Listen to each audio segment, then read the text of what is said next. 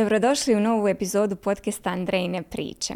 Sa mnom je ovaj put u studiju Enio, koji je ginekolog i akušer iz Mostara. Enio, hvala ti puno što si se odazvao mom pozivu i što ćeš večeras sa mnom pričati o nekim važnim temama za nas žene. Hvala tebi velika na pozivu i što ste me ugostili ovako u dobrom ambijentu. Inače, za sve koji slušaju podcast lijepo izgleda i mimo ovog interfejsa što vidite i dobro je klimatizirano obzirom da smo na 37 stepeni na polju, jel? U večernim satima. Hvala ti puno. Ovo je prvi kompliment koji smo dobili za studija, tako da ide jedan plus za tebe posebni. Evo ja nekako svoje goste na početku uvijek pitam da se oni malo šire predstave od onog kako sam ja to navala na samom početku. Pa evo, hajde ti nam reci malo nešto više o svojim ulogama. A, nekako je najgore sebe predstavljati. Mislim da su generalno ljudi prilično kritični prema sebi, onda uvijek je teško sebe naširoko nešto da, da, da predstavljaš. Uh, Enio Kapitanović, ljekar, specijalista, ginekologija, kušer, čovjek u službi ženskog zdravlja nekih a, deseta godina i čitavu svoju karijeru sam na tom odjelu, nisam radio apsolutno gotovo ništa drugo u, u medicini. Uh, suprug, otac jedne 14-mjesečne djevojčice i to su mi uglavnom najveće uloge koje imam u životu. Nekad davno sam volio uh, planinarenje, mountain biking, sad gledam klipove o tome i nadam se da ću nekad imati vremena za to. Uh, od nekih uloga još um, radim ordinaciji Vila Humačkić i stručni sam konsultant na Any Channel kanalu za, za fitness, tako da bi otprilike to nešto bilo. Pa jako puno uloga, moram priznat, ovaj, ali evo e, ono što, što smo nekako istakli na početku, o čemu ćemo mi najviše ovdje pričati, rekao si ginekolog i akušer. Ja iskreno sam morala googlat, nisam prije čula za taj izraz, pa evo da ja ne objašnjavam svojim laičkim jezikom, možda je bolje da ti objasniš koja je razlika između toga dvoje. Upravo to jest najveći problem, te neke pojmove definisati ljudima koji će ovo slušati. Nije zamišljeno kao neki stručni intervju, tako da to treba što je jednostavnije i laički je moguće objasniti. Dakle, ginekologija akušerstva je specializacija koja podrazumijeva dvije grane. Ginekologija vam je liječenje svih poteškoća, problema zdravstvenih tegoba ženskog reproduktivnog trakta kod žene koja nije trudna, Mm-hmm. Akušerstvo podrazumijeva svu medicinu i medicinsku skrb koju morate dati ženi koja je trudna, koja rađa i u periodu babinjanja, odnosno nakon njenog poroda. Da probamo plastično objasniti, igra se na istom terenu. Dakle, ako imate ono igralište betonsko u nas u gradu što ima takvi pregršt, uh, bit će ekipa koja igra a, futbal po potpuno drugačijim pravilima, iako je na istom terenu ekipa koja igra košarku, druga lopta, druga pravila, ali igra se na istom terenu ženskog reproduktivnog trakta, samo što su dijagnoze, a, komplikacije, problemi potpuno drugačiji. Tako da su to, možemo komotno reći, dvije različite grane, iako su obuhvaćene jednom specijalizacijom. Eto, ja se nadam da je laički Sad je meni bio. puno, puno jasnije i ja sam inače vizualan tip, tako da sam sad već, već sam na tom igralištu. E, otprilike. Nogometa košarke, a, nego a, zanimljivo mi je uvijek čuti da je muškarac ginekolog, iako je to možda nekakav zastarjeli totalno stav, mhm. ali nekako moje društvo i prijateljice i mi kad smo bile trudne i kad smo išle rađati, nekako uvijek bilo ono kao ko ti je ginekolog ili žensko ili muško. Uvijek se potezalo to pitanje i ja kad sam birala sebi ginekologa, išla sam s tim da mi je ugodnije e, da to bude žena iako je to totalno ono, možda bez veze, ali zanima me kakvo je tvoje iskustvo, a s druge strane zašto se ti odlučio baš za takav put ginekologije? O, uvijek ima taj vid predrasude, dakle nije nešto što samo ti imaš ili tebi pada na pamet. Uh, slažem se da je vjerovatno na prvom nekom pregledu koji žena u životu ima daleko ugodnije ići sa tom sa tom mišlju da je lakše otići ženi na pregled. Međutim, um, to je takva grana gdje izrazito um, intiman taj odnos i vjerovatno najintimnija vrsta a, odnosa ljekar-pacijent i teško se gradi, a vrlo lako se ruši. I kad kreneš od te pretpostavke da ti je lakše na nekom prvom pregledu onaj, kod žene i posle izgradiš taj odnos, vidit ćeš zapravo da jednostavno možeš takav odnos izgraditi i sa muškarcem. Jer um, borimo se za neki gender equality Tako danas je. u 21. stoljeću na svim poljima, pa apsolutno profesionalno gledano bi trebalo biti i na tom, Da. na tom polju. Uh, da nije potpuno svejedno, vjerovatno niko od nas ne bi imao posla, međutim, mi smo svi poprilično zauzeti, bez obzira što smo onaj a, muškarci u, koji rade na, na, na zdravlju žene. Tako da svakako da postoji ta, taj neki moment, ali ostvari se fantastičan odnos kasnije, jer možda odete nekoj ženi koja vam se energijom ili ličnošću ne poklopi sa vama, Da. promijenite ginekologa, odete nekom muškarcu, vidite da ta vam energija puno bolje leži i nastavite ići njemu i možda on lakše izgradi tu taj odnos između a, muškarca i žene. I kad smo već na ovu temu, a, ja mislim da muškarci znaju biti znatno nježniji bar kad je u pitanju i pregled i komunikacija, uh, zato što se radi o, o nekim organima koje zapravo oni i nemaju. I onda pristupaju njem, njima nekako možda i nježnije no što bi bilo da je suprotno. Naravno da onaj pijući kafu ujutru sa svojim kolegicama vjerovatno se neće složiti sa mnom, tako da onaj, ali u svakom slučaju ima te predrasude i jasno mi je otkud dolazi, ali apsolutno ne mora ništa značiti. Ponekad je pristup daleko važniji od toga koji pol nosiš. E, Prije nego što mi odgovoriš na ovaj drugi dio pitanja zašto se ti odlučio na to, moram ti se baš posebno zahvaliti na ovoj perspektivi, a, jer je i meni u potpunosti nova i vjerujem da će i našim nekim slušateljicama koristiti, pogotovo što ja recimo imam iskustva kad razgovaram sa ženama koje rade u velikim kolektivima, da a, u 90% slučajeva kažu da im je puno lakše surađivati s muškarcima nego sa ženama. Tako da bi možda tu perspektivu mogli posuditi i za ovaj dio kad idemo na, na ginekološke preglede. Pa apsolutno, mislim, a, nije stvar uopšte u polovima, tu je više stvar o ličnostima, o pristupu, emotivnoj inteligenciji, o načinu na koju komuniciraš, energiji koju odaješ. Mislim da ta je uloga daleko veća, a da je ta predrasuda o muškom i ženskom ginekologu prisutna samo nekome koji vjerovatno prvi put ide Da. i tako razmišlja na prvu. A sve poslije toga je na daleko dubljem nivou od tog jedn, jed- te jednostavne podjele na muškarce i žene. Da, baš tako, jer ja sam isto svoje iskustvo mogu evo podijeliti. Ja sam imala ginekologicu koja mi je baš ono legla u prvoj mojoj trudnoći s obzirom da sam imala neke specifične poteškoće. A, kad sam drugi put ostala trudna, nekako mi je bilo logično ići onome ko poznaje moje tijelo, a, ko ima cijelu moju dokumentaciju i naravno da sam išla ženi u kojoj sam već izgradila određeno, određeni to. nivo povjerenja. Tako da mislim da a, zapravo kad, kad govorimo o toj nekoj izgradnji odnosa da je ono sasvim svejedno je li s druge strane muškarac ili žena, da, da se tu nekako radi o povezivanju energije, ono što si ti sam spomenuo. Apsolutno, to je odnos koji se vjerovatno najteže gradi i vrlo je delikatan odnos, apsolutno ono, kogod se kad skidao u životu pred osobom koja je nepoznata zna da je jako delikatno u pitanju, ono, intimno područje tijela.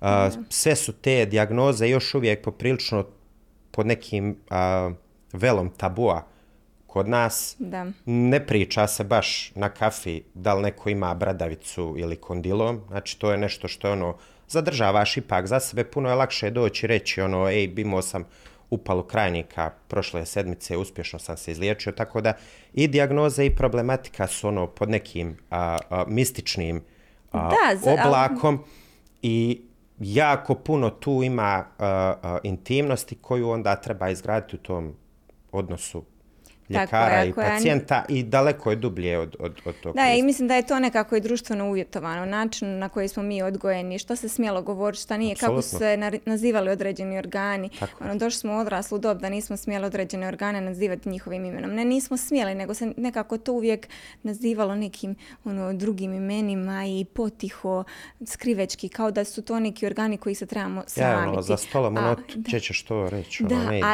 a s ovaj. druge strane, e, to su organi kojima možemo zahvaliti što smo mi danas tu Tako i što je, vodimo tako je. ovaj razgovor. Ovaj, pa s te strane, što je tebe privuklo u tu granu? Baš me zanima.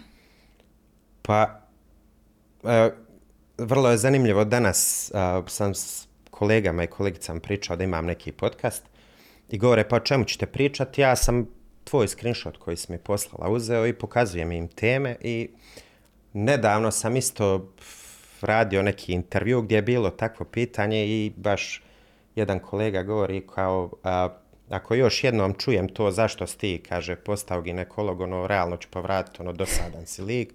I onda su onaj počeli da komentarišu da možda prodam nečiju drugu priču. Da neko drugi ispriča nešto pa da, da imamo ne, neku raznovrsnost na tu temu. A, n- nikakva nije zanimljiva priča u pitanju. Ja sam a, dijete iz ljekarske porodice, neko koji je o pacijentima slušao čitav svoj život, ono, oni bi došli s posla, ja bilo ovo, bilo ono, desilo se ovo, desilo se ono. I to je dosta blizak svijet bio meni, ono, tio, ne htio, to bez obzira što možda nisam ne obraćao pažnju većinu vremena o čemu priča, ali sam znao kakvim životnim stilom žive, da je to zanimanje koje vodi do toga da moj otac drži knjigu otvorenu od hiljadu stranica nakon 20 godina staža, a ne gleda TV, a, da donose probleme kući i raspravljaju o problema, pokušavaju da iznađu rješenje čak i nakon što je radno vrijeme gotovo.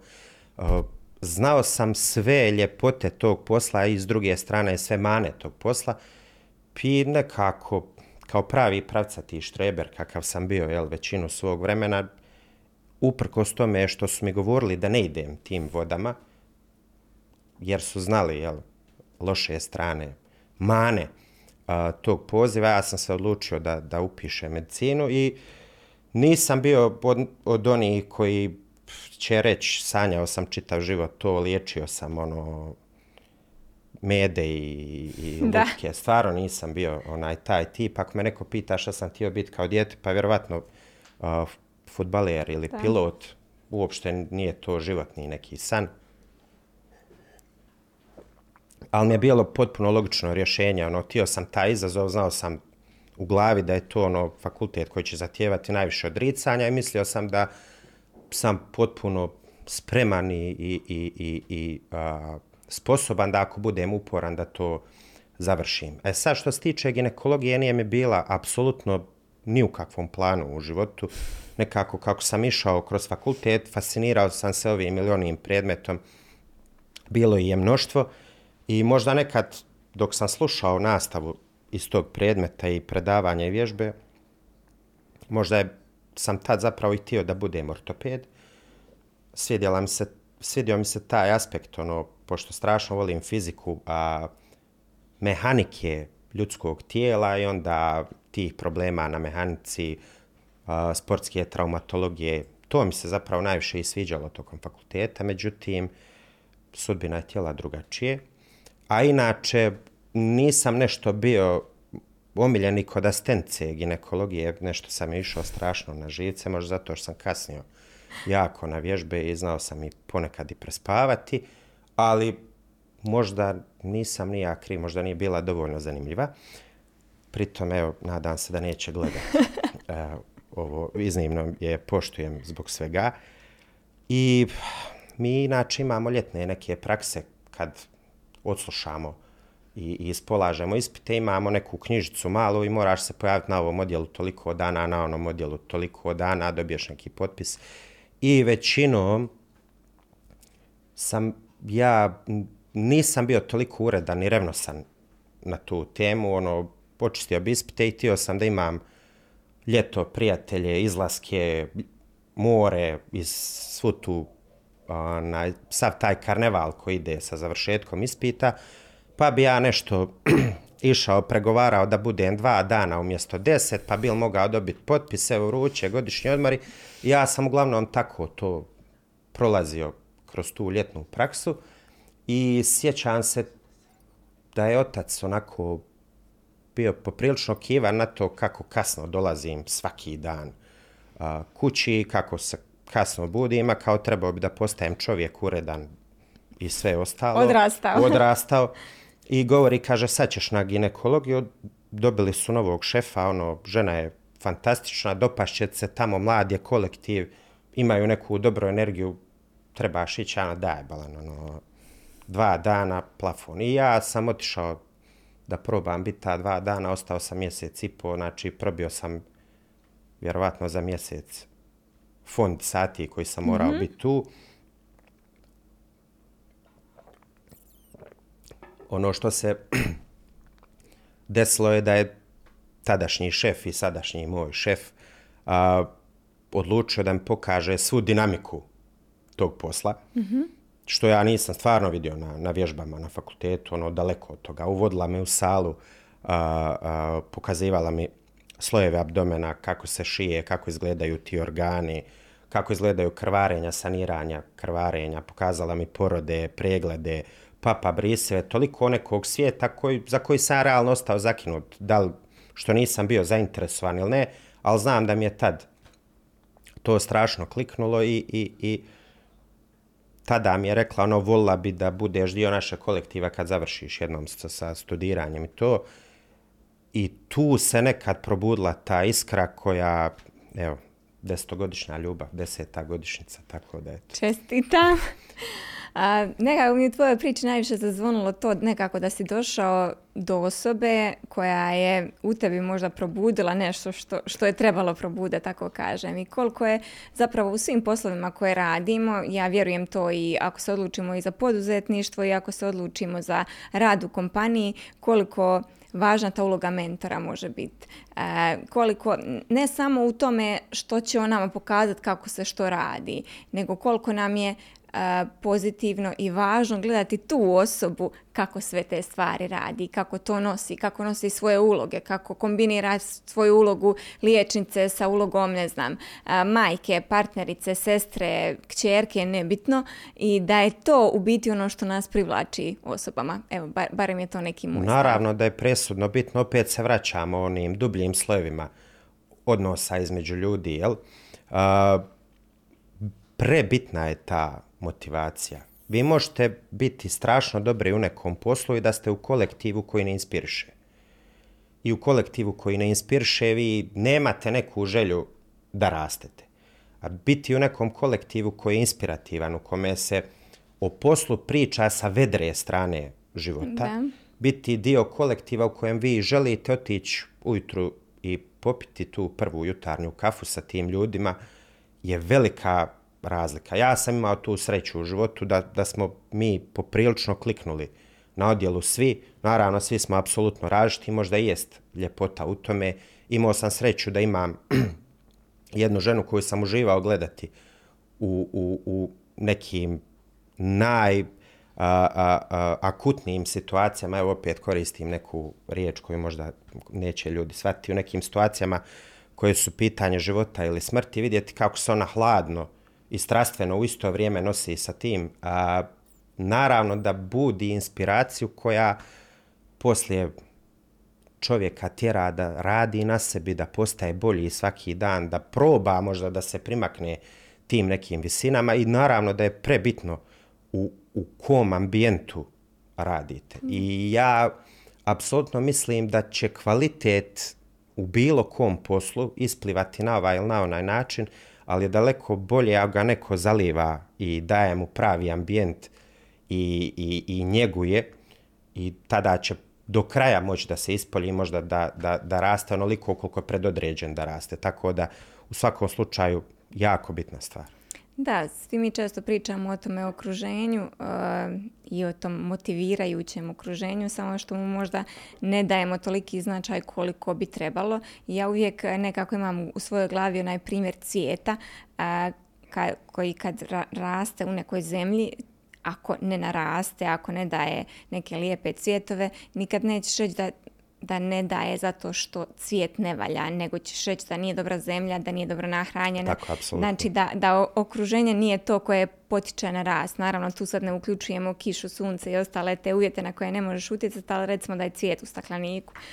da su izolirani ti vanjski uvjeti na koje ne možemo utjecati na ovo što možemo stvarno, stvarno je jako, jako važno. I ja sam imala priliku zapravo razgovarati sa dosta žena kojima je to problem sad u nekoj ovamo drugoj sferi, u sferi poduzetništva, jer u, u okruženju u kojem su one nemaju realne primjere da je to moguće. I ono što ja mislim da je prekrasno u današnjem svijetu jeste što smo svi toliko umreženi online, ako ćemo to gledati s neke pozitivne strane, što uvijek inspiraciju tu možemo tražiti. brzo naći na, na... Da, i stvarno postoji toliko tih grupa, zajednica, žena koje čiji su krugovi, da tako kažem, uvijek otvoreni, gdje se uvijek možeš priključiti, ako ništa sjeti za stolovima s njima, slušat kako se vode ti razgovori. Evo i ti si sam spomenuo kad si bio u svom domu okružen svojim roditeljima, možda nisi uvijek razumio kakvi se razgovori vode, ali si bio tu, bio si prisutan i negdje je to ostalo. Odzvanja lušma, tako. E, I ja vjerujem to i kad se sjednemo za stolove s ljudima za koje ne mislimo da smo im možda dorasli u tome trenutku, da svejedno i samo slušanje može jako puno značiti za nas. Jer ako sjednemo za te stole jednom, dva put, tri put, četvrti put ćemo već imati neko skupljeno iskustvo s kojim ćemo moći pristupiti drugim ljudima. Bez obzira što nismo bili u samom startu ravnopravni. Tako da ja nekako vjerujem da je to e, velika vrijednost uh, zauzeti takav prostor i izložiti se u takvim krugovima koji te doslovno mogu nahraniti. Nahraniti tlo na kojem ćeš ti sam narast. Neće imati svi sreću takvu. Znači, neka bi univerzalna poruka bila da, da nećeš imati sreću uvijek. Da dođeš na pravi prostor, u pravu sredinu, biti okružen ljudima koji su inspirativni, ali onda moraš ići sam tražiti inspiraciju negdje drugo, jer uh, otićeš daleko onoliko koliko ti zapravo želiš i koliko si uporan u tome. Mislim da je ta to neka univerzalna poruka na tu temu. Tako je, zato ja nekako gledam na to ako smo zapali u kolektiv gdje ne možemo kontrolirati, ono, ne možemo se premiješati iz odjela u odjelu, iz grupe u grupu, bez prestanka dok ne, ne klikneš s ljudima koje, koji će ti odgovarati. Ali zato za ove druge neke online strane stvarno možeš probirati. Dakle, možeš na kraju naći neke ljude koji će ti odgovarati, s kojima ćeš kliknuti, čija će ti energija pasati, a na kraju krajeva ne nećete biti toliko fizički zajedno da, da ti neke stvari smetaju koje će ti možda smetati ovdje kad se s tim ljudima uživo nalaziš. Tako da ja mislim da ako se želimo kretati, da zapravo nemamo izgovore i da tu inspiraciju koju mi često glorificiramo i ja stvarno gledam na to da nam određeni ljudi mogu biti inspiracija, motivacija, ali na kraju dana da je to opet nešto što nas drži jedan određeni period dok mi to isto ne nađemo u sebi. Evo na što to točno mislim. ti si imao jako inspirativnog šefa i sad da taj šef ode na neki drugi odjel, na neko drugo mjesto, u neki drugi grad, da se ti već u sebi nisi dovoljno izgradio, da nemaš svoje zašto, da e, nemaš to čvrsto zašto si krenuo raditi taj posao, ta vanjska okolnost koja je bila tu, dakle, taj tvoj šef, on bi presudio u tvom nastavku tvog putovanja. dakle, micanjem tog faktora inspiracije ostajemo sami i ako se ne možemo sami po, pobrinuti za svoju inspiraciju i motivaciju da je održimo na životu, onda e, smo previše vezani, za tu kažem, neke vanjske faktore i onda to znači kad ti vanjskih faktora nema da, da smo mi, znači da, da prestajemo biti. Tako da ja nekako to uvijek gledam s te strane da smo za tu motivaciju, inspiraciju sami zaduženi i da je zapravo ta dosljednost u pojavljivanju za sebe, za svoje snove, za ono što voliš, e, da se najviše vidi na onim danima kad se pojaviš i onda kad ti se ne da. Jer lako je biti inspiriran, motiviran kad je sve u životu super, kad sve funkcionira, kad su svi oko tebe ono puni e, nekakvog navijanja za tebe, ali kad svega toga nema, ako se ne znaš pobrinuti za sebe, ipak se pojaviti, onda si na nekom prilično lošem mjestu. Pa ja mislim da je svaka karijera, a pogotovo evo, gledajući ovaj svijet u kojem ja živim i, i postojim i radim u ljekarskom svijetu, to je igra na duge staze. Ono. Nema tu ni brzog znanja, ni brzog uspjeha, ni naučit ću sve za pola godine, jednostavno ne postoji. to je područje kontinuirane evolucije koja vjerovatno nikad ne prestaje dokle god imate želju za njom. Ona će prestati kad kažete ne želim više da, da evoluiram, a vjerovatno da u beskonačno možete evoluirati onaj, na tu temu. I tu je taj, što, što u modernom svijetu long haul zovu, onaj, uh, varijanta gdje, gdje dugo traje, ima kišnih dana, ima sunčanih dana, ima dana kad se ništa ne radi, kad si izrazito deprimiran možda nečim što se desilo u privatnom životu, nekom bolešću, možda ne znam šta ljude pogađa, loša investicija, ali nema veze, ti si tu, imaš cilj i trebaš ustati opet dat a, a, možda najbolje od sebe u tom momentu. Nešto biti najbolje što imaš ti, ali dati najbolje od sebe u tom momentu i, mož, i onda možda možeš očekivati neke dobre rezultate, ali u svakom slučaju ono, duga, kontinuirana, beskonačna evolucija i, i, i rast. Tako da. I, I to skroz ima smisla kad ti govoriš za medicinu, ali ja s druge strane kad gledam bilo što za što se ljudi odluče da bude njihov nekakav životni poziv, nigdje nema stajanja. Zapravo svi cijelo vrijeme rastemo i ako želimo biti stručnjaci u svom nekom polju, ako želimo ljude educirati, nekako nema smisla da se mi zaustavimo na jednoj točki i kažemo evo sad je tu dosta, sad sam postigla sve što sam htjela uh, i nastavit ću educirati ljude, a samo sebe neću. I meni je, meni je to dosta kontradiktorno, jer ok, kad ljudi, ne znam, odu u mirovinu u nekim godinama pa putuju svijetom, ok, ali ako želiš izravnu interakciju s ljudima u kojima ćeš ti nekome biti mentor, u kojima ćeš ti nekoga voditi, nema mi smisla da dođeš u neku fazu, da, te, da ti dođe pacijent, da te pita nešto što je recimo čuo novo, neki novi izum, da tako kažem, koji je vezan za područje u kojem ti radiš, da ti o tom nemaš pojma kažeš ono kao, eto ja nisam educiran po tom pitanju, na pa primjer. Pa to je, to je otprilike ono što sam pokušava reći. Prestaje onda kad ti odlučiš da je gotovo. I ne možeš nikad reći, ja znam sve, ono, biti, možeš ovu igru igrat baš onoliko koliko želiš i koliko možeš. I jedna još onako univerzalna po meni istina i mislim da je vezana za sve fahove i sve struke, ja opet s perspektive nečega u čemu ja živim i što ja poznajem, ono, moraš proslijediti to onome koji dolazi poslije tebe i mislim da nećeš nikad, ah, nisi nikad kompletan čovjek ako sve što si skupio ne pokušaš prenijeti a, nekom drugom. Mislim da ćeš opet ostati falčan nekako, nećeš dosegnuti sve svoje krajnje granice, jer i to znanje ono si od nekoga dobio, bez obzira što si ga ti skupljao parče po parče, ono, neko je prije tebe to smislio i proslijedio. Nisi, nije rođena nauka s tobom i ne bi trebala ni da umre s tobom. Tako da, ono, a, trebaš uzet i opet pokušat biti inspiracija nekome ko će doći poslije tebe, proslijediti to znanje, raditi na tome da taj cvijet koji je došao poslije tebe opet a, raste na profesionalnom nivou i tek tad možeš sebe nazvati ono, da, da si obavio sve, da si dosegao neku visinu i opet da si je proslijedio nekom dalje. Ono. Tek tad Baš me to podsjetilo na nešto što sam neki dan čula kao razlika između strasti i svrhe, da ti možeš svoj, oko nečega biti stvarno strastveni i voliti kao što je na primjer posao ili taj poziv, ali da on stvarno doživljava svoju svrhu onda kad ga preneseš drugima. Tako, Tako da ovaj, to mi se baš sviđa što si spomenuo, nego ja, ja jesam zamislila ovaj naš razgovor, iako smo sad otišli u drugom smjeru i vjerujem da bi se pronašli u raznim temama da nastavimo u ovom tonu, nego nekako sam htjela da, da bude i malo edukativnog materijala, jer mislim da postoje dosta nekih pitanja uh, u glavama žena, pogotovo ovako, evo, usudit ću se reći u 30. godinama, uh, u kojima sam i sama, a, jer o nekim stvarima isto kao da ne možemo dobiti točnu informaciju. Ono, kad se krenemo raspitivati, dobijemo puno nekih podijeljenih mišljenja, pa onda nismo sigurni šta je zapravo točan odgovor.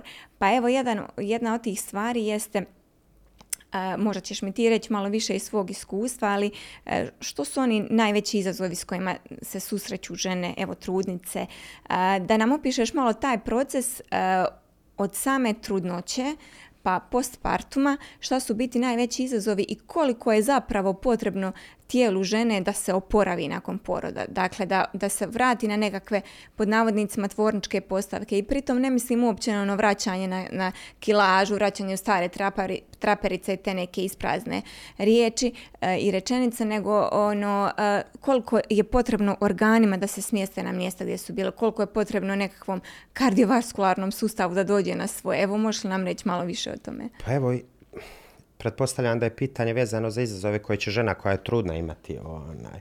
A, ovisi od toga koja je trudnoća. Nisu izazovi isti ženi koja je trudna treći put i mm-hmm. ženi koja je trudna prvi put. Izazovi ženi a, koja je prvi put trudna, ako govorimo o nekoj fiziološkoj normalnoj trudnoći, da kako da ne postoji neka dijagnoza koja sve to komplicira, ako govorimo o nekoj fiziološkoj trudnoći, najveći izazov je zapravo a, nepoznavanje situacije tu postoji jedan element straha od nepoznatog koji je potpuno opravdan i razumljiv, mislim, zašto je mrak uvijek strašan, a svjetlo nije jer ne poznaješ šta se dešava u mraku. I apsolutno je to najveći izazov, pogotovo ženama koji su prvi put trudne, no, šta će biti s ovom mučninom, ono, zašto ima mučninu, a, zašto me iz, izrasto boli glava tamo nekad, ono, s 13 nedjelja, a, koliko se trebam puta mazat da ne dođe do pojave strija na stomaku. Znači sve je to u nekom prostoru nepoznatog i to je najveći izazov nekako adaptirati se na novu situaciju, što recimo neće biti izazov u trećoj trudnoći. Ja često kažem pacijencama koji su tu, ono, vodimo se drugi, treći put, ono, pa ne znam što me pitaš, ove sve stvari već znaš, ono, ti vjerovatno, vjerovatno ćeš moći sama sebe poroditi naredni put, toliko si dobra u ovoj igri, ono, jer vidiš da ti postavlja pitanja koja potpuno smisla imaju da. i da ih postavlja iz aspekta nekog iskustva i tu više nema, uh, nije izazov strah od nepoznatog, tu je izazov strah od poznatog, jer sad se potpuno mijenja perspektiva da, na stvari, te čeka, jer ona zna zapravo kako boli ta kontrakcija kad si osam otvoren, ona zna koliko budeš težak sam sebi s 30 jednom nedeljom. Ona zna kako je onaj noći provesti besane dok dojiš bebu i taj, ta druga perspektiva sad postaje izazov. Tako da je taj pristup potpuno drugačiji ovisnosti od toga koliko iskustva u toj igri a, trudnoće imaš. Ali a, uz pravilan pristup a, babice, ljekara, ginekologa koji te vodi, apsolutno fiziološka trudnoća ne treba da bude bauk nikome. To je jedno divno stanje. Ja uvijek kažem, nećeš puno puta u životu biti trudna, probaj uživati onoliko koliko možeš iz tog nekog iskustvenog aspekta u životu. Znači, da ti neko kaže da, da ćeš imati u životu uh, možda dvije, tri, ne znam, proslave nove godine u Parizu, pa potrudio bi se ono i same te percepcije da to neće iskustvo puno puta se desiti da probaš ga iskoristiti do maksimuma. Uh, I uvijek kažem, znači naravno govorimo o zdravijim trudnoćama, to je uh, žene su super bića u trudnoći. Ja ne znam koliko poznaješ za, za Marion Johnson, atletičarku, koja je znam. ostajala trudna da bi obarala rekorde u, u atletici, pa onda naravno poslije radila abortuse, u biti koristila je, ona je koristila uh, trudnoću kao vid dopinga, jer je žena evolutivno super biće, pogotovo na početku trudnoće, ako razmišljam o tome da je uh, postojanje vrste u igri, a da nekad u, u, u nekoj dalekoj prošlosti te mogao dofatiti neki lav ili neki drugi predator, naravno da sti bila napravljena kao i dizajnirana kao fizičko i psihičko super biće koje može pobjeći da zaštiti uh, bebu koja je opet da. opstojanje vrste.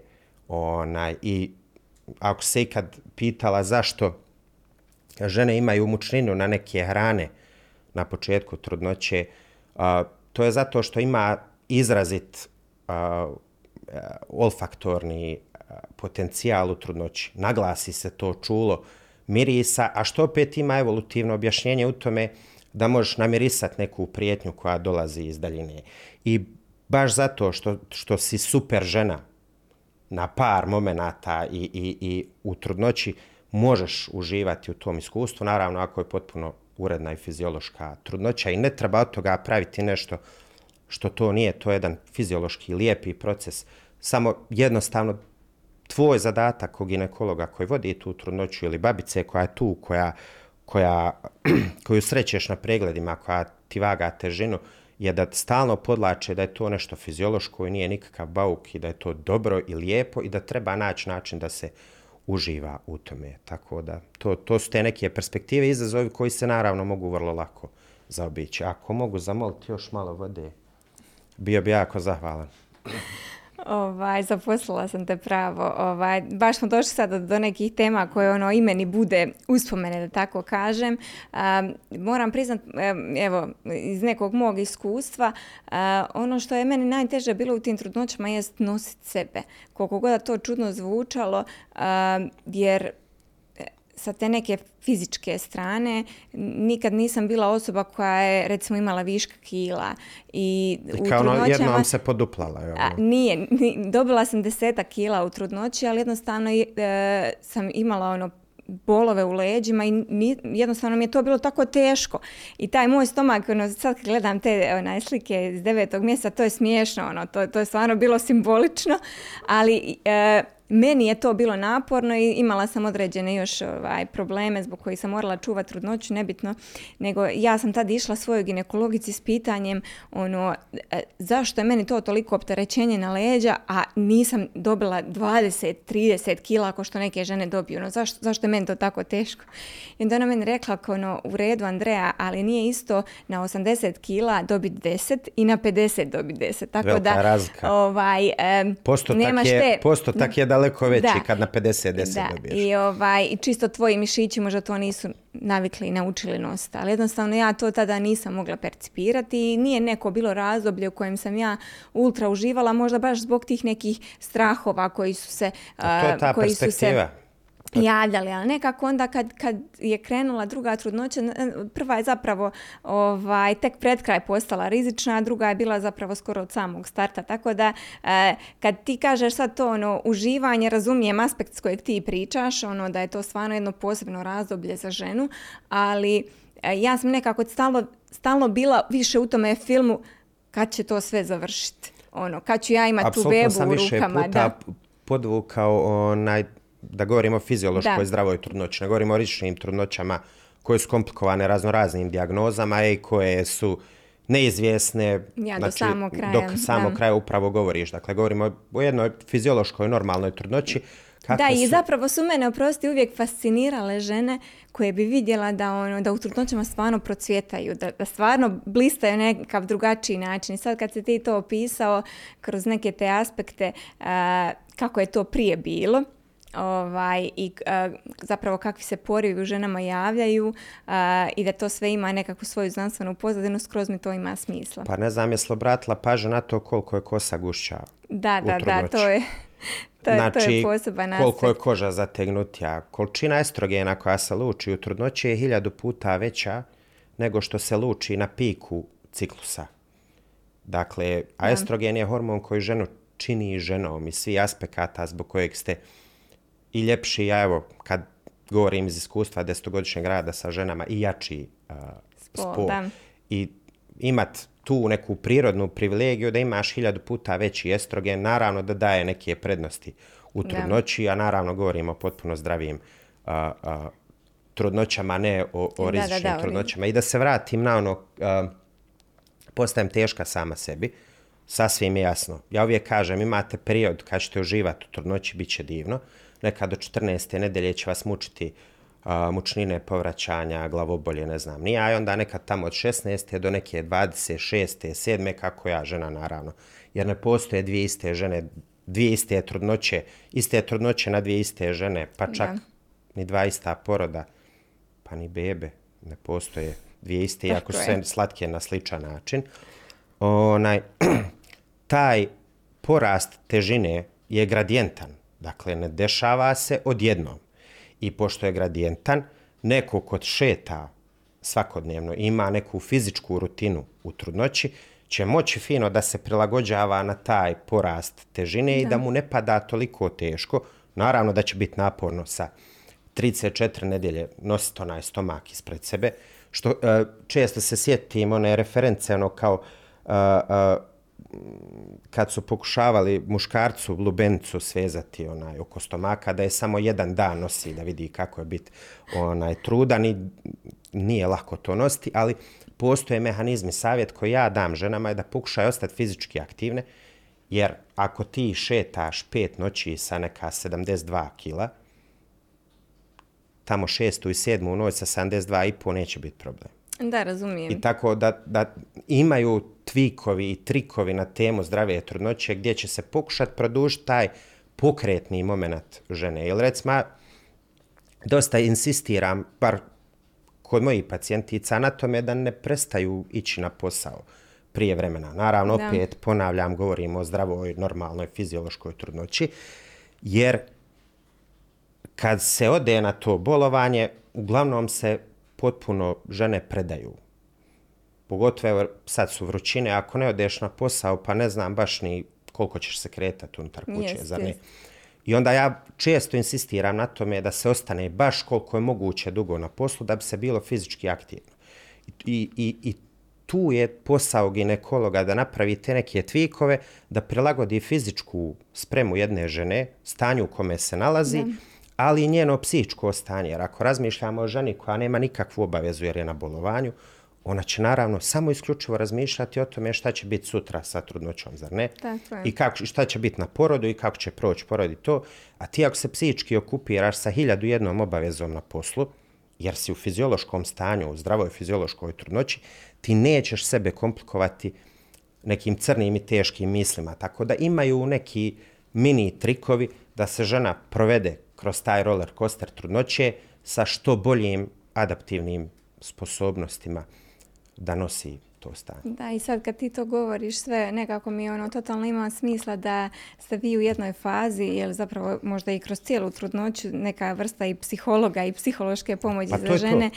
za sve ono što mi zapravo iznutra prolazimo, jer na jednu stranu su te fizičke promjene, a na drugu je stvarno sve ono što se unutra događa, pogotovo za vrijeme te prve trudnoće. Ja znam da je meni ta prva, kažem, tek pred kraj uh, su mi ono prognozirali malo raniji porod, ali ono, do, zadnje sam bila aktivna i ono, to je bio, porod je bio 15.6. znači u Mostaru je gorilo, ja sam dan prije ono, prešla pola grada i vjerojatno na taj način malo i taj uh, porod potaknula, a druga trudnoća mi je zato bila taj nekakav šok za organizam iz razloga što sam uvijek bila fizički aktivna, a drugu trudnoću mi ono, od malte ne, znam, nekih uh, prvih tjedana već su krenule neke komplikacije da bi mi ono sa 20, ne znam, dva tjedna rekli ono ležanje, strogo mirovanje.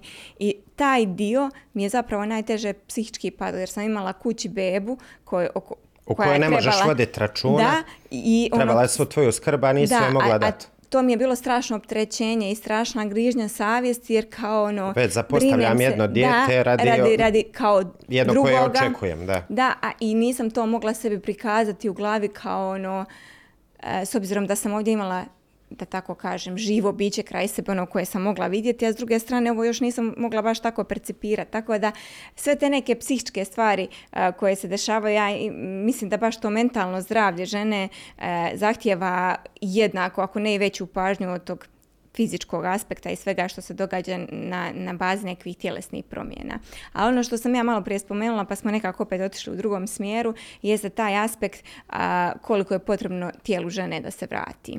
Pa nije to baš jednostavan mehanizam. Poprilično je kompleksna ta promjena koja se desi sa tijelom žene. Recimo, ba, žena koja nije trudna imaće 4,5 do 5 litara ono, krvi u optoku i rezervi.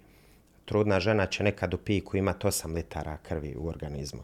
Plus sva tečnost koja je zadržana, ne znam, sjećaš se onog oticanja malo onog E, kad si, kad ta, to me zaobišlo, ne znam kako. E, ali ona, i, I zadržava se puno tečnosti, ti si baš napunjena tekućno i onda treba recimo nekoliko nedjelja samo da se to izmokri, da, da se ta da. voda povuče.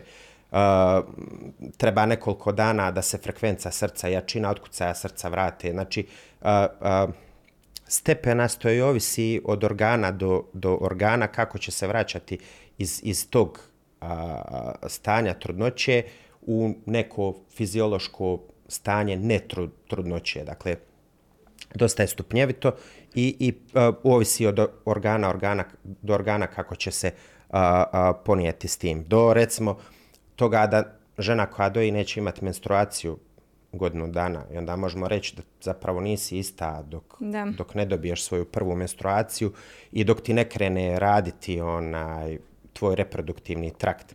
Tako da tehnički ti kao žena si potpuno spremna da, da radiš neki a, a, a, blaži trening kad babinjanje završi, ali s druge strane opet nemaš menstruacije, tako da se nisi vratila u, u to neko fiziološko stanje prije trudnoće. Plus, postoje neki momenti za koji sam potpuno uvjeren, onaj, a to je da, da, da nećeš nikad biti ona stara. Tako je. Što, što fizički, što psihički. Čak šta više, postaćeš evoluirana verzija sebe.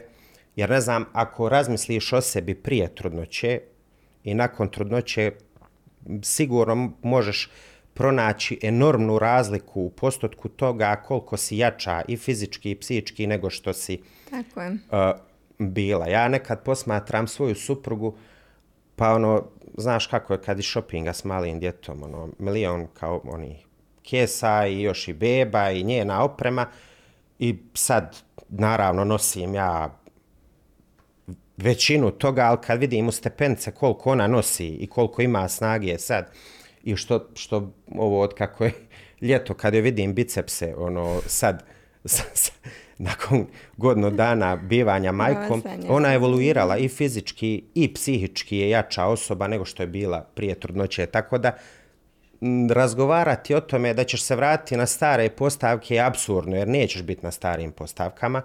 U većini postavci ćeš biti daleko bolja, superiornija i jača verzija sebe, što je naravno opet evolutivna stvar. Kad razmiš, razmišljam o tome, treba superiornije biće za brigu o biću nego Da, jer iz je to vremena neki... kad, kad nisi bila kad nisi bila ta. Da, jer smo dobili zapravo nov, novi element odgovornosti za Tako još je. jedan život. Tako da, baš mi se sviđa jer mislim da si ovo nekako dao i nekakav, e, da tako kažem, drugi aspekt e, trudnoće i bivanja mamom ženama i baš mi se ono kao sviđa mi se meni kao ženi to što si istaknuo taj element snage jer zapravo imam osjećaj da mi do- dok ne postanemo majke Ne nekad nismo sve razine svog postojanja. Jeste. Ja sam potpuno ubijeđen I snage, općenito, i zanositi se sa određenim situacijama, a i zanositi fizički, jer e, što, što mi sve izvedemo držeći jedno dijete u rukama ili nekad i dvoje, ovaj, i e, zadovoljiti sve standarde koji se od nas očekuju u tijeku dana i što se tiče odnosa drugih, što se tiče doma, posla i svega toga, stvarno e, nas majčinstvo katapultira u, u nekakav osobni rast i meni je to barem bio slučaj da e, je to onaj aspekt e, koji je doslovno ono što si ti rekao otključao neke dijelove mene za koje nisam znala Isto da, kao, kao da je posjedujem. postao neki čip koji je blokirao potpuno tebe prije toga. Sa trudnoćom i bivanjem mamom i onim vremenom koji prođe dok se adaptiraš i fizički i psihički na tu situaciju, sad imaš ženu koja ne spava, ide na posao, vodi računa i dalje o domu, Tako kao je. što je vodila i ranije, Prije. fizički nestvarno bić jer čuva bebu ono, od 12-13 kila u jednoj ruci, drugom rukom apsolutno ručak sastavlja, ono, podiže i šerpicu i ne znam, sipa vodu u nju i ti kad gledaš to, tebi nije jasno otkud ta snaga, zato kažem. Teško je pričati o tome da se žena vrati na razine koje su bile prije.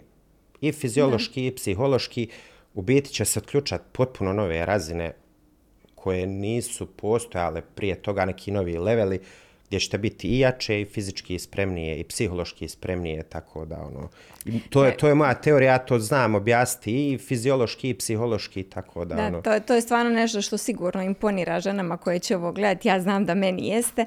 A, ali s te strane više sam to pitanje postavila u smislu što se mi žene i kad rodimo nekako želimo što prije vratiti na staro, pod navodnicima na staro, a nismo svjesni da je zapravo našem tijelu potrebno vrijeme Potrebno da bi to vrijeme, sve došlo na apsolutno. svoje. u tom Potrebno smislu vrijeme. sam ja mislila kad, kad se to stvarno unutra ono kad se organi, ti si to lijepo objasnio, da ovisi o svakom organu, ovisi od organa do organa i sve mi je to jasno, nego kažem, čisto sam s tog aspekta htjela skinuti taj teret ženama tog pritiska koje same sebi stavljaju nema, ono, razloga, kad, ću, kad ću bit i zašto ne mogu sad nešto što sam mogla prije. I ono nekako gledamo to s aspekta devet mjeseci nam je bilo potrebno ako je sve u redu, da iznesemo tu trudnoću i naše tijelo se e... devet mjeseci pripremalo za to i onda mu ne damo ni mjesec, dva vremena da ono, da, da, da ono dođe sebi, da tako kažem. Absolutno. Nego se ono odmah nastojimo vratiti svim svojim obvezama, gostima i to je kod nas nekako kažem i društveno uvjetovano da ne znam, par dana nakon poroda ti već dolaze ljudi, idemo vidjeti tebe, idemo vidjeti bebu i da žena rijetko kad tu misli na sebe, i na onaj mir koji je potreban da se u tim prvim danima nekako snađe u novom okruženju, u, u nekom novom osjećaju, nekoj novoj ulozi i on, u onome ovo je trenutak od, ka, od kada će svoj, moj život stvarno biti u potpunosti transformiran. Ja se sjećam tog dana a, kad e, kad sam dobila prve trudove u svojoj prvoj trudnoći, da sam samo ono gledala gdje su mi stvari, no naravno to je sve bilo prije spremno i ono izlazim iz kuće i računam na to, e, gledam muža kao ono, ja kad se vratim više nismo samo nas dvoje. Znači, više nikad neće biti isto neće zapravo, nego biti će biti isto, e, nova osoba biti, s nama. Tako je. I, I apsolutno je tako i sa tijelom žene. Znači, to neće biti isto kao što je bilo, jer postoje neke promjene jel, koje su fiziološke i jednostavne. Recimo, materca kad prođe jednom tu elongaciju, većanje, više nikad nema istu strukturu mišnu kao što je imala ali ima dovoljno jako da se opet ostane trudnim, uopšte ne treba razmišljati na taj način. Ne. Znači, fiziološki je teško reći da će se neko vrati, ono, biti potpuno isti, ali treba gledati to iz ove perspektive, bit ćeš puno veći no što si bio i treba skinuti taj pritisak sa žene da se što prije vrati. Apsolutno ne, slobodno dajete sebi vrijeme da vam se to desi. Prvo što je fiziološki potrebno, evo sad navodio sam vam primjer, samo da izmokrite višak tečnosti iz sebe i višak krvi koji se stvorio u, u trudnoći treba vremena dok se broj bijelih krvnih zrnaca, jer si opet super biće u trudnoći, opet se vraćamo. Ja uvijek potenciram tu te fiziološke naučne aspekte zašto je trudnoća super stvar, jer količina tih bijelih krvnih zrnaca koji služe kao vojska u odbrani našeg tijela od mikroorganizama iz naše okoline je daleko veća nego u prije trudnoće. Zato si super biće da ne bi bila izloženija nekim infekcijama u trudnoći, no što jesi. Sad treba i vremena i to, recimo, da se vrati u normalu puno organa na različit način. Treba vremena, recimo, da, da, da se i trbušni mišići koji su bili istegnuti polako vrate na, na svoje mjesto. Dajte sebi vremena, desit će se to samo bez, bez pritiska na tu temu i postaćete daleko jače. Sad si me podsjetio baš e, sa, sa tom pričom na, ovaj, na, na razdoblje trudnoće kad sam vadila nalaze, zapravo nikad u životu nisam imala bolje nalaze nego u trudnoći što se tiče krvnih pretraga. Nego a, e, spomenuo si sad te mišiće na koje sam se ja htjela osvrnuti, to je taj trbušni zid. A, zapravo možda, možda je ovo sad i sramota za, za reći, ali ja sam tek nakon druge trudnoće čula za dijastazu i sama je sebi ustanovila i otišla na pregled i stvarno shvatila da je imam i, i, i čak taj moj bol u leđima sam ja nekako povezala, povezala. sa tim uh, stanjem, iako u mene to nije bilo ništa kritično, ali je činjenica da ja nisam znala da to postoji. I u toj fazi, baš kako nekako, mislim da se ništa ne događa slučajno, uh, sam baš naletila na jednom predavanje nekog od trenera iz klubova iz Mostara na, na temu dijastaze i kako se radi taj test. I onda sam ja odjednom počela se malo gledati taj stomak u ogledalu, pa, pa imam li ja te simptome, pa hajde uradi test, pa čini mi se da imam, pa nisam sigurna kolika je debljina prstiju, kako to se mjeri.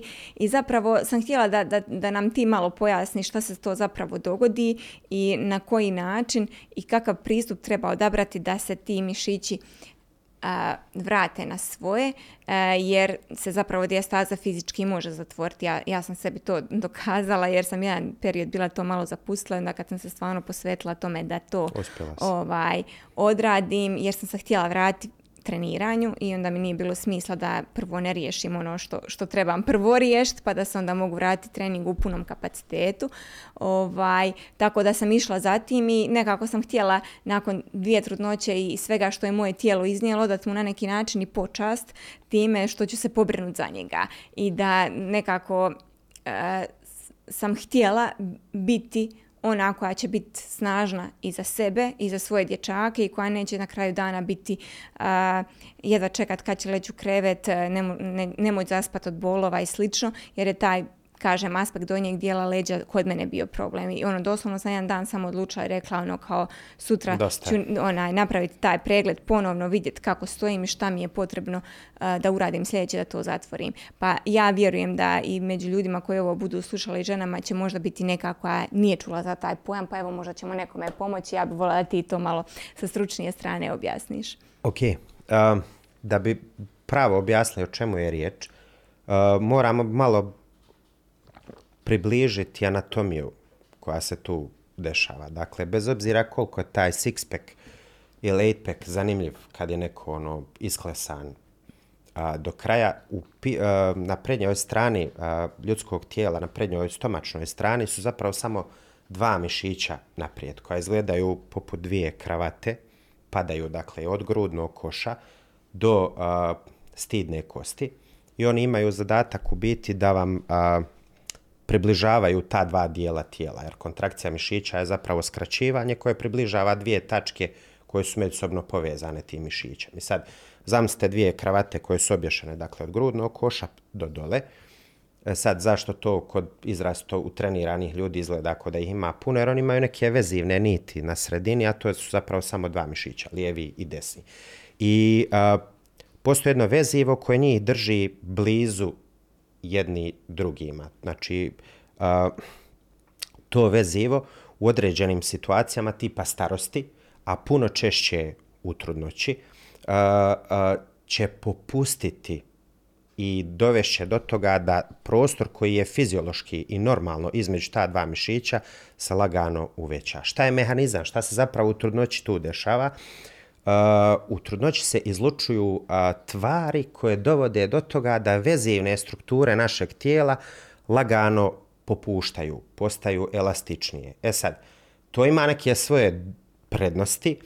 Kao jer priprema tijela za porod. Priprema ja. tijela za porod, jer recimo te stidne kosti su spojene onaj, tim hrskavičnim tkivom, onda kad dođe vrijeme za porod, one će bukvalno se razmaknuti, jer su te tvari djelovale da, da popusti i postane elastičnije to vezivo Razumijem. i pomoće u porodu, ali te iste tvari će omekšati a, a, mhm. to vezivo koje spaja ta dva prednja a, mišića rectus abdominisa nekako uvijek ti izlijeće ovaj nelaički, nelaička terminologija. Ja se svojski trudim na ovakvim programima da to pojednostavimo. A mislim da je ovo sad stvarno sve jasno bilo. I, Osim tog latinskog izraza. E, upravo onaj, I sad proba, probajte zamisliti koliki se pritisak radi na te mišiće, jer uvećavanjem stomaka materca se 40 puta uveća za vrijeme trudnoće. 40 puta. Što je od ovlišnog organčića do nečega što čitav stomak zauzima. Da. I sad ono vrši pritisak na te rectus abdominise i lagano ih us,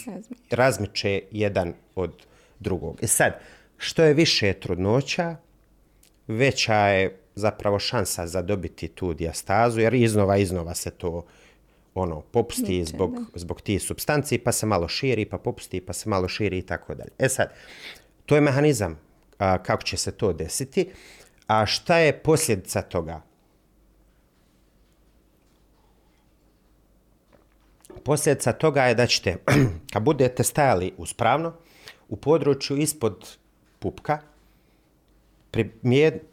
primijetiti jedno kupasto ispupčenje koje nije ranije bilo tu. Znači jednostavno stomak neće ići ravno, nego će imati jedno kupasto ispupčenje neki, nekih par milimetara ispod pupka. To je najčešće mjesto gdje se, gdje se dešava a, ta diastaza. A opet kad a, ležite, a pokušavate ustat, ono će se potpuno izbočiti napolje. I a, to je estetski aspekt diastaze koji je jako bitan. O njemu se ne priča puno, ali je suštinski jako bitan jer je uh, u većem broju slučajeva to prva stvar koja se primijeti. Znači ono što si ti primijetila, prvo su bila izrasto bol, bolna leđa, donji dio leđa, ali u, u postotku se puno češće primijeti estetski aspekt dijastaze, koji će naravno, ako se ne riješi, dovesti do svih ovih zdravstvenih problema, samo što žene nemaju opravdano znanje o tome da to može dovesti do toga da vas počnu leđa boljeti. E sad, zašto leđa bole? Svi ti mišići zapravo su poput ha, nekih potpornih stubova tijela. Dakle, njihova ispravna funkcija dovodi do toga da se oni izbalansirano koriste. A čim a, prednji mišići prestaju biti izbalansirani i čim oni izgube i ole svoju mogućnost stabilizacije, kao i sve u tijelu, druga strana počinje da pati, jer će ona morat malo više raditi Potegnu, za, za njih. E sad, upravo iz tog razloga će boljeti leđa, jer tu a, i statiku i dinamiku a, rectus abdominis, odnosno ovi prednji trbušni mišići, neće moći dati, pogotovo kod a, nešto većih dijastaza. I sad, one se naravno dijele po stepenima i u, u, u blažem, blažim stepenima se mogu u potpunosti a, izliječiti konzervativnim tretmanom. E sad, konzervativni tretman vam je fancy riječ za stvari, za, za, za terapije kod koji se nož ne koristi, odnosno hirurgija, to podrazumijeva recimo i tablete i fizikalnu terapiju i tako dalje. To je konzervativni tretman. Konkretno kod uh,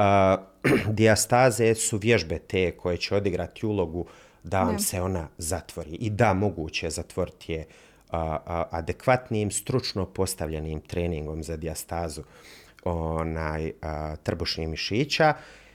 A postoje opet slučajevi izrasto razmaknutih abdominisa koji će najvjerovatnije morat na hiruški tretman. A šta se na hiruškom tretmanu radi? Pa ništa, otvori vam se stomak na tom području i onda se primaknu ta dva razmaknuta mišića i udare se šavovi na to mjesto da dopuštaju da se oni razmaknu, a ti šavi će zapravo imitirati ono što je nekad uh, to vezivo koje spaja htio, onaj radlo i služit će kao pojačanje a, za to. Tako da to vam je ukratko šta je značaj dijastaze. Da, I ne očajavati ako da. se desi. Apsolutno nema razloga, ima tretman, riješit će se i gledajte da rješavate to da ne bi došlo do još većeg razmicanja, do poremećaja statike, do bolnih leđa, jer bolna leđa će dovesti do iskrivljenja leđa, jer će se početi leđa štediti u, neku, u neku ruku. Da.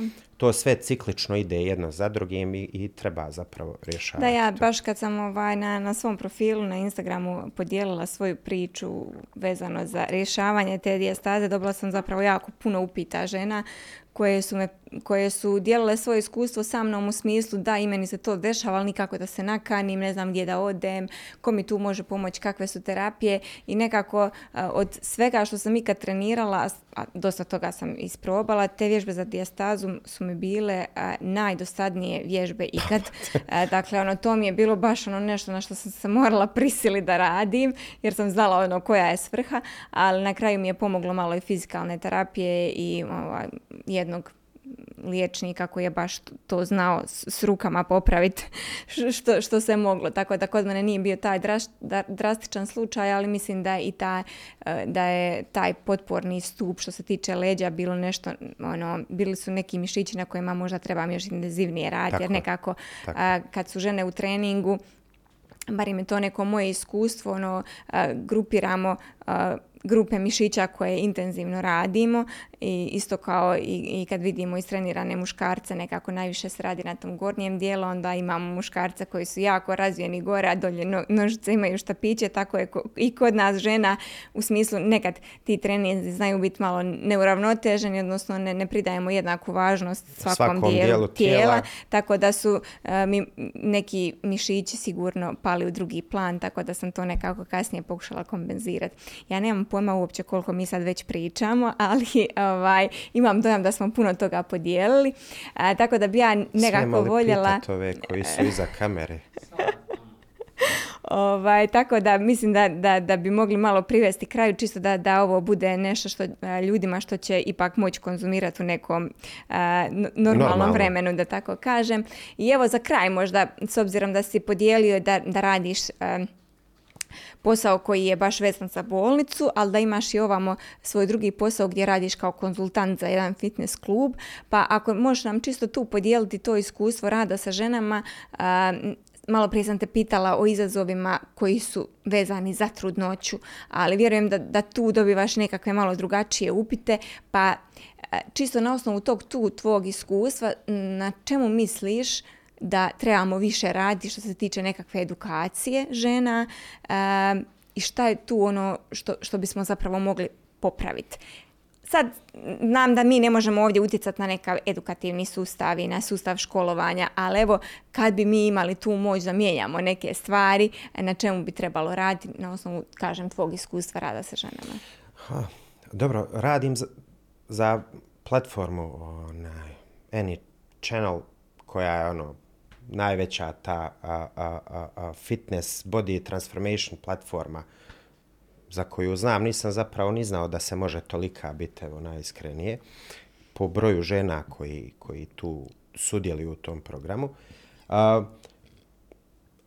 Ja sam iskreno bio jako radoznao kako tu modernu tehnologiju možemo iskoristiti u širenju informacija i znanja koje ja širim pacijenticama jednoj po jednoj kad mhm. dolaze u ordinaciju ili u bolnicu ili su na odjelu. I onda koristiš tu modernu tehnologiju da im pričaš stvari uh, koje bi njih mogle zanimati i koje bi njima mogle biti svakodnevna pomoć u životu. Uh, I zašto su te moderne platforme super dobre? Evo, uvezat ću vam odgovor onaj, skupa, jer možete doći do puno većeg broja ljudi sa nekom istinom i, i s nekim činjenicama koje vam mogu pomoći u svakodnevnom životu. A sad, koji je meni izazov tu? Moj izazov upravo to da ne koristim a, fancy, fancy riječi i da probam a, stvari koje Albert Einstein je rekao da se svaka velika nauka može objasniti lajku i djetetu ako dobro vladaš s njom. I tu leži veliki izazov, pronaći teme koje su ženama zanimljive, tipa diastaze i svaka ti čast što si prepoznala. To evo ja radeći na takvim platformama nekoliko godina, znam da je to tema koja je neistražena i ne zna se puno o njoj, a popriličan je problem ženama. I sad izazov je tu pronaći temu i onda to probat upakovati u neki vremenski okvir koji je pitak, jer ne mogu ja priča tri sata ni o čemu, da. ne bi sam sebe slušao realno o tome, nego da to bude kratko, slatko i pamtljivo i da ponesu informacije koje su im od značaja njima lično, a recimo mogu biti uh, prenešene sutra na kafi sa prijateljicama koje nisu slušale konkretno taj medij, nego sjede na kafi, ej, slušala sam sinoć o diastazi, pa znaš da se to može riješiti treningom. Pa onda ona druga prijateljica kaže, pa šta vam je to? Et, Eto, to, je, to je poenta, recimo, konkretno ove platforme u kojoj ja radim. Taj neki vid, a da ne pretjerujem, ali je dobra riječ prosvjeteljstva na tu temu. I sad, uh, obrazovanje ne možemo mijenjati, to daleko od toga, išta pokušavati na tu temu, govoriti da, da um, reproduktivno zdravlje onaj, treba biti zastupljenije u našim školskim sistema, ali ljudi, mi nosimo znanje u džepu. Pitanje samo znamo li ga pokupiti i želimo li ga pokupiti. Uh, puno sam znanja dobio u, u klupama, ali sam puno više dobio kući. Jer sam našao način Kako? da zafatim iz to je, tog beskonačnog a, a, volumena znanja i da proberem sebi šta mi se sviđa i šta mi treba. Znači, bitno je samo da imamo želju. E sad, šta je? Treba ponditi sadržaj. To je prebitna stvar, da se pondi sadržaj koji je pita, koji je kvalitetan i koji je koristan na tu temu i hvala Bogu pa smo evo dobili ove medije i ove platforme kojima možemo doći do većeg broja onaj ljudi. Uh, ja stvarno mislim da je ovaj razgovor uh, i tekako ponudio različite teme i nešto što će ljudima, kao što si ti rekao, biti pitko, jer iskreno i prije nego što sam te pozvala ovdje u studiju da mi se pridružiš, taj aspekt mi je bio jako bitan i feedback koji sam dobila jeste takav da ti stvarno na mjestu na kojem radiš uspjevaš ženama prenijeti važne stvari na način na koji će one razumjeti, bez obzira je li se razumiju u stručnu terminologiju ili ne, nego na način koji će ono, one moći prenijeti u neku svoju svakodnevicu, upravo ono što si ti rekao. A to je pre, prebitna stvar. Ako misliš rat na edukaciji, moraš prilagoditi onaj znanje ljudima koji slušaju. A... Tako i mislim da je dosta važno ovo što si ti malo prije rekao, nosimo informacije u džepu i to jest, telefoni su nam ili u džepu ili u rukama, ali je nekad nekad je teško iz tog oceana informacija odabrati gdje ćeš zahvatiti. E, to je. I mislim da je to jako važna uloga